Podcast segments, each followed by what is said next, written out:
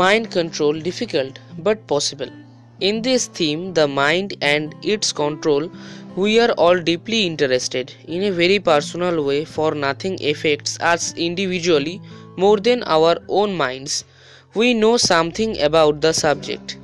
All of us try to control our mind, but we should like to know more and do better. Who can help us in this regard? Only those who have perfectly controlled their mind own minds. What we may learn from such sources we shall present here as a system of simple disciplines. Control of mind is a very interesting inner game. If you have a sportsman's attitude, you will thoroughly enjoy it, even while apparently losing.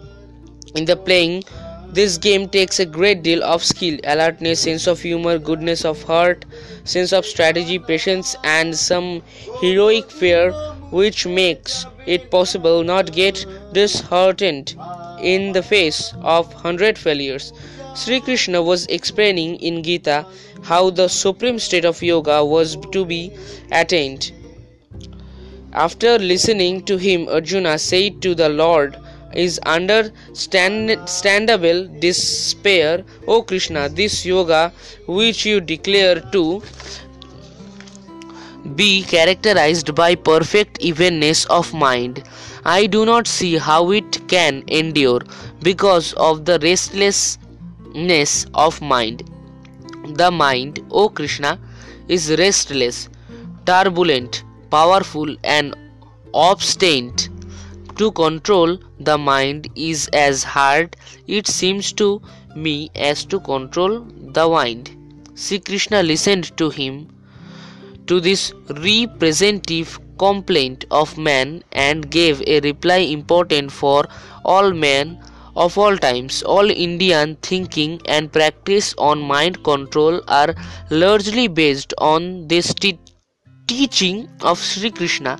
He said, Undoubtedly, O Arjuna, this mind is restless and hard to control, but by practice and dissipation, dissipation, sorry, it can be controlled. From the conversation, we know there, say, sorry, three basic facts about mind control that it has always been an extremely difficult task even for heroic person of the stature of arjuna that this is a.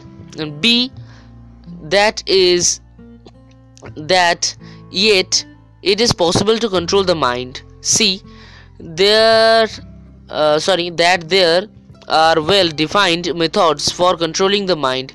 This in these two words abhyasa and uh, uragya. I don't um, understand this word perfectly. Practice and dissip- dissipation. Sri krishna gave the whole secret of controlling the mind.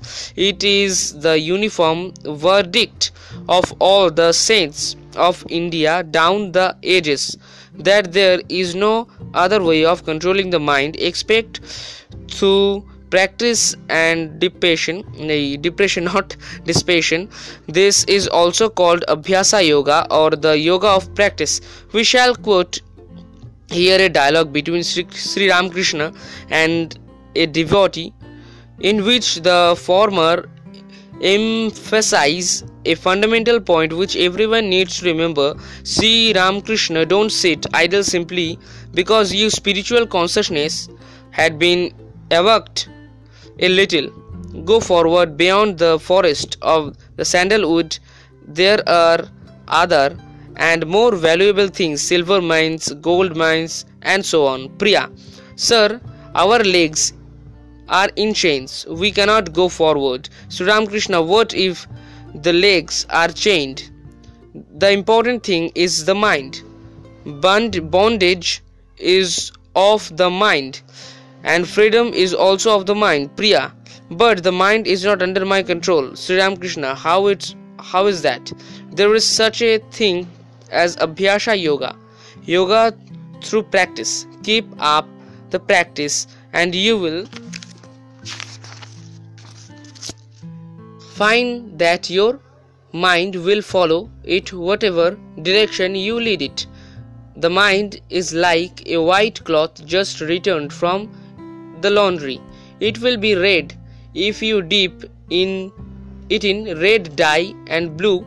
If you dip in it in blue it will have whatever color you dip in it in. Practice and dissipation are no doubt the entire secret of controlling the mind but how do we bring them into our live stream? That is the question to do this a we shall have to develop a strong will to control the mind. We shall have to understand the nature of the mind. See we shall have to learn certain techniques and practice them earnestly and intelligently. Thank you so much for listening